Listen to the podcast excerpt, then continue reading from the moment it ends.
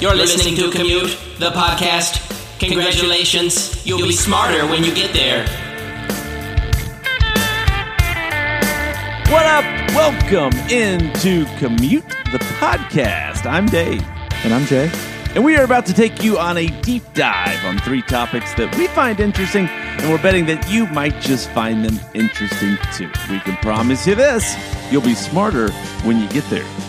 On this edition of Commute, When an airport in Amsterdam realized they had a serious problem with urine spillage at the urinals in their restrooms, the cleaning manager proposed a unique solution, one that has affected the production of urinals throughout the world even today. the legendary band The Beatles just joined an exclusive club on the music streaming platform Spotify. But why did it take so long? And what's a billion streams really worth? When you go to a restaurant, you expect to order and have your food make it to the table the way you ordered it. But what if the script was flipped, and on purpose? A unique restaurant in Tokyo decided to find out. All of that on this edition of Commute. Let's get it. So, Dave, uh, you don't travel a whole lot for work, but from time to time you have to. Uh, how are you as an airport traveler? Are you a good airport traveler? Do you enjoy it, or is it kind of like a chore to you? Um, I think it's. In- I don't do it so much that I find it annoying. Um, I think it's kind of fun. But I was spoiled with airport travel a couple of years ago. So I've referenced him before on the show. My friend Jay, not you. Uh, he's part of, um, I guess you would call it like the Diamond Club. I don't know. It's like a, an American Airlines special club. It's like that those secret doors, you know, at the air, at the airport that you can't go through. That only like important people or yeah, I know that drives you Not, absolutely crazy that you're not allowed to go through. I was going to say not you specifically, but just you know most of us can't go through. Well, when I travel with him, I get to go through those. we were as we were in Chicago a couple years ago, and I got to go to this exclusive club. It's incredible. Like it totally changes airport travel. You go to like this little special lounge. You get to watch all the peasants below, the normal people who are having to use like the nasty bathrooms. You get to use your own bathroom. There's like unlimited buffet food. There's lounge music. It's incredible. It's exactly what you think it is. Well, it's been established on this podcast before, but but one of your like deepest joys in life is getting to just be where people like other people aren't allowed to be, like having VIP exactly it. access or like early Yeah. access, like when you just get a special privilege that other people don't have. It's just intoxicating. Well, Dave, in 2017, a man named Richard Thaler won the Nobel Prize in Economics for pioneering a subfield called behavioral economics, which is defined as the analysis of psychological insights into human behavior to explain their decision making. But this story of how this great field merging of economics and psychology actually begins in the 1990s at a urinal. In the 90s, the cleaning manager at Amsterdam's Schiphol airport was trying to find a way to reduce spillage around urinals. The mess was causing more cleaning time and creating an unsanitary environment in the bathrooms. Since the bathrooms weren't their own, restroom goers were not really motivated to be particularly careful, and the lack of personal investment led to, well, a mess. The manager decided to try something unorthodox. He had a very small photorealistic image of a housefly etched onto the urinals right near the drain. Flies are annoying and a little gross, but it's not also uh, like alarming, like maybe a spider. And the goal was to give people something to aim at. And Dave, did they ever? The manager reported an 80% reduction in urinal spillage, driving down cleaning costs by an estimated 8% and allowed staff to relocate to other places in the airport. Urinal flies and other images have begun to pop up all over the world as a result. Richard Thaler categorizes this illustration as a nudge. In his 2008 book, he defines a nudge as a choice that alters people's behavior in a predictable way without forbidding any options or significantly changing their economic incentives. And Dave, what makes a nudge effective is that it is not a mandate. It doesn't make it impossible to do the wrong thing, but it makes it easier to do the right thing. Imagine fighting the urinal problem by imposing fines for bad aim or trying to hire someone to enforce good aim rules in the bathroom. This would be super intrusive and really expensive.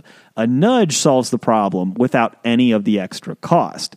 The same principle can be applied to any number of other choices, big and small, that people make in the course of their lives, says Christopher Ingraham for the Washington Post. To nudge people to save for retirement, you can automatically enroll them in a 401k plan when they start a new job. To nudge people into using less energy, you can show them how much electricity they consume relative to their neighbors. To nudge them toward better eating habits, make the healthy food options easier to reach in cafeterias all of these revelations about the effectiveness of nudges has changed a lot of the conversation around behavioral economics. It led ultimately to Richard Thaler winning the Nobel Prize, and businesses and workplaces, even governments, have tried to get creative in how to influence behavior to get people to do the right thing by not necessarily banning the wrong thing. Thinking this way and flipping the script is clearly a pretty powerful way to change someone's behavior. So you go into a restroom.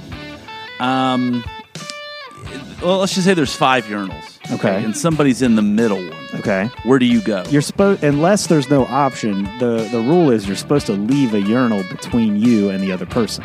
Unless there's no option. I don't know how women do it. You know, obviously, I've never been in a women's bathroom uh, on purpose. Um, Well, but i- if have you, you it- gone so in let's- on accident? well, I, I mean, maybe. I, I don't know. I'm sure it could have happened.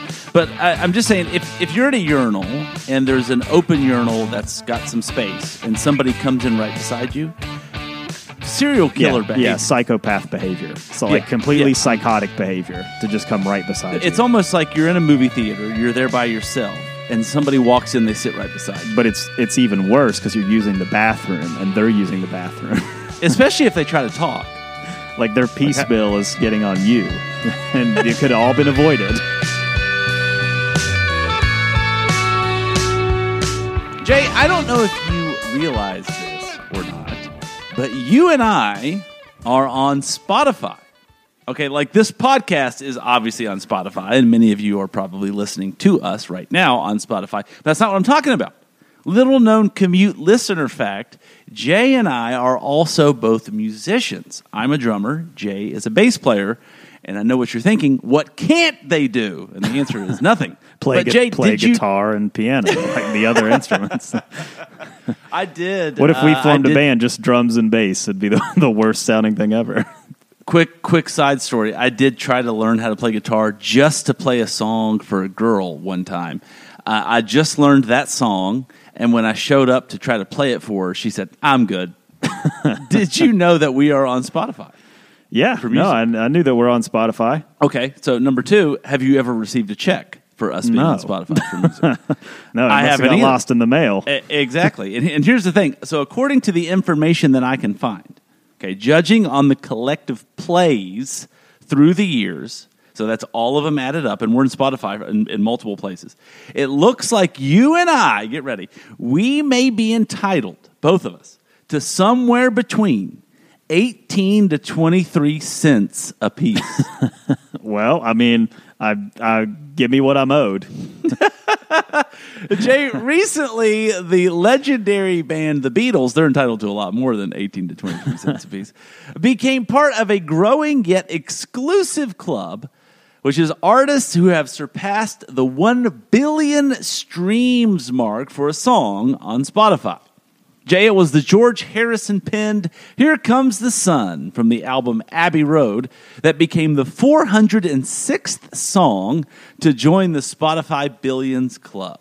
Seven years ago, the artist Drake became the first, and here in the summer of 2023, the Beatles have become one of the latest. Launched over a decade in 2011, Spotify still reigns supreme in the growing music streaming service industry with over 210 current million subscribers. And Jay, that's up from 100 million in just 2019, so rapid growth. Miley Cyrus recently became the fastest to ever have a song hit a billion. Her song Flowers achieving the milestone in just five months. But why did it take a legendary band like the Beatles so long? Well, for starters, the Beatles were among the handful of Spotify holdouts, and actually digital music distribution in general holdouts. The Beatles didn't appear on Apple iTunes until 2010 and weren't available on Spotify until 2015. The age of the average Beatles listener came into play as well. Many Beatles fans come from a generation that still prefers music on a vinyl or on a CD. And younger listeners who like the Beatles also like artists like Taylor Swift. So the listens get a little bit more spread out. The older the track, the tougher to rack up big streaming numbers. Guillermo Vieira, webmaster at chartmasters.org, told USA Today. And Chartmasters is a uh, company that tracks online music activity.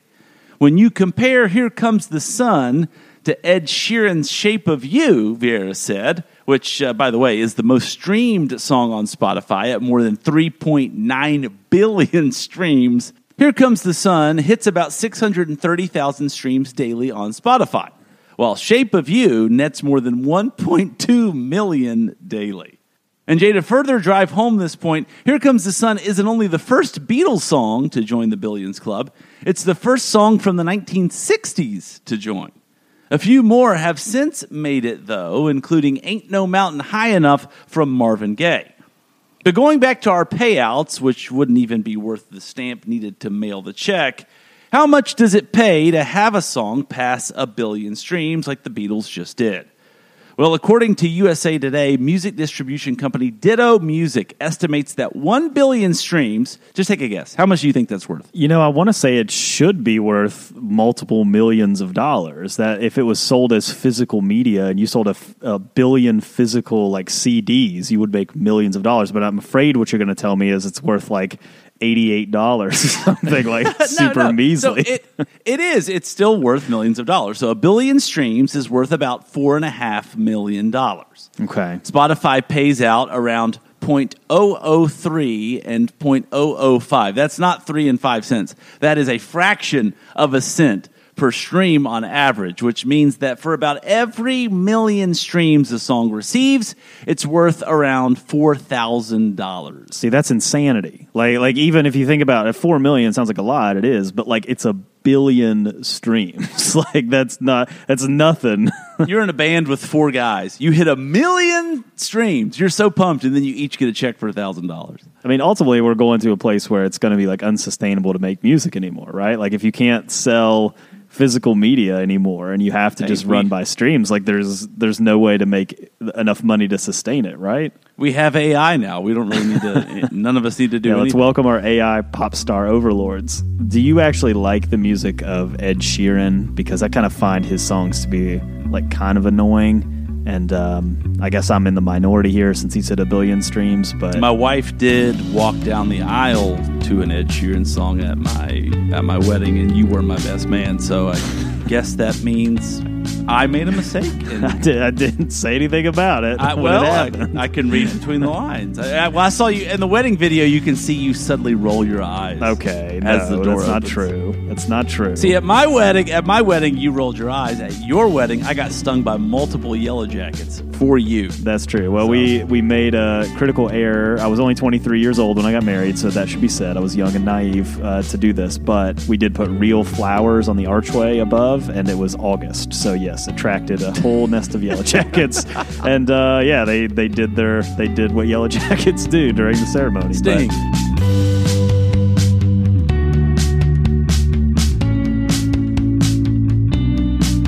So, Dave, I've been to a lot of restaurants with you over the years, and if there's one thing I know, and I don't think that you'll run from this, I think you'll embrace it, is that you are very particular when you go to a restaurant. And now I'm not saying that you're rude, because you're not rude. You're very kind to the servers. You don't berate them or anything, but you do want things a very particular way. So, I'm the kind of guy, you know, if my food comes out wrong, like there's a pretty good chance I'm just going to not say anything about it and just kind of be like, I guess I like onions on this burger, you know, like I'm just going to kind of roll They with it. better than Uh, me. But you are like, no, you know, you don't want the pickle sphere on the side of the burger. Like you want like the two ranches. Like you want like you know, like you want everything laid out Dave's way. Yeah, well, I'm glad you said I'm not rude about it because I really am not. I try not to be. Um, but I mean, you're paying somebody for something, so you kind of want what you want. So, like, yeah, See, and this is what you say as they walk back to the kitchen. You know, this is what you're saying to the You're table. not lying about the pickle spear, though. So I, I don't know the obsession with putting pickle spears with the sandwich. It ruins the juices. If you don't like pickles, it ruins the entire meal. The juices run into the sandwich, the fries, whatever. So I've started to tell waiters and waitresses, like, hey, and no pickle spear if possible, I'm allergic. Which I don't think you can actually be allergic to pickles. But when you say I'm googling it right now, and it does say uh, s- people. Many people suffer from pickle allergies. perfect. So, So it I'm does gonna stick with exist, but it's not. It's not super common. well, so It's- but, if it, you're it does if you're exist. them and I just say, hey, I'd prefer not a pickle spear, you don't care. But if I say, hey, and I'm I'm deathly allergic to pickle spears, you make sure it's not on there because that's a lawsuit waiting to happen. it's also a lie, you know. But well, uh, that's uh, whatever. yeah. tomato, tomato. It's, Well, if you've ever been to Japan, you'll know that if you visit a restaurant, mistakes are just simply not made. And if they are, servers will bend over backwards to fix it. The idea of service in Japan is very important, and order accuracy is a huge part of this. But Dave, in Tokyo, there is a restaurant that challenges this fundamental aspect of the culture called the Restaurant of Mistaken Orders. On its website, the description reads You might think it's crazy, a restaurant that can't even get your order right. All of our servers are people living with dementia. They may or may not get your order right. The restaurant, Dave, employs only servers who have dementia, and naturally, this means that orders do get delivered wrong more often than in a usual restaurant. The restaurant itself reports that 37% of their orders are mistaken, but also add that 99% of their customers are happy. and Dave, on some level, this staff is more representative of a reality facing Japanese society currently. That is, that it has an aging population and is currently on track to have the fastest growing number of prevalent cases of Alzheimer's disease. Dementia itself is widely misunderstood across the world, but particularly in Japan, where dementia can mean isolation from society or just poverty. The restaurant of mistaken orders is more than just a concept to stand out from the crowd. The restaurant is meant to raise awareness of dementia, but also prove to people who dine there that people with dementia can provide a service to society and help break some of the stigmas that exist around memory loss conditions and diseases. And Dave, this is what helps make this idea so unique. The order will be delivered correct or incorrect, but ultimately, the diners seem to generally enjoy the dining experience either way, which is what it's all about. But to me, the doubling down on the idea to make an even bigger statement here is what I find so fascinating about this. So I think that's kind of awesome.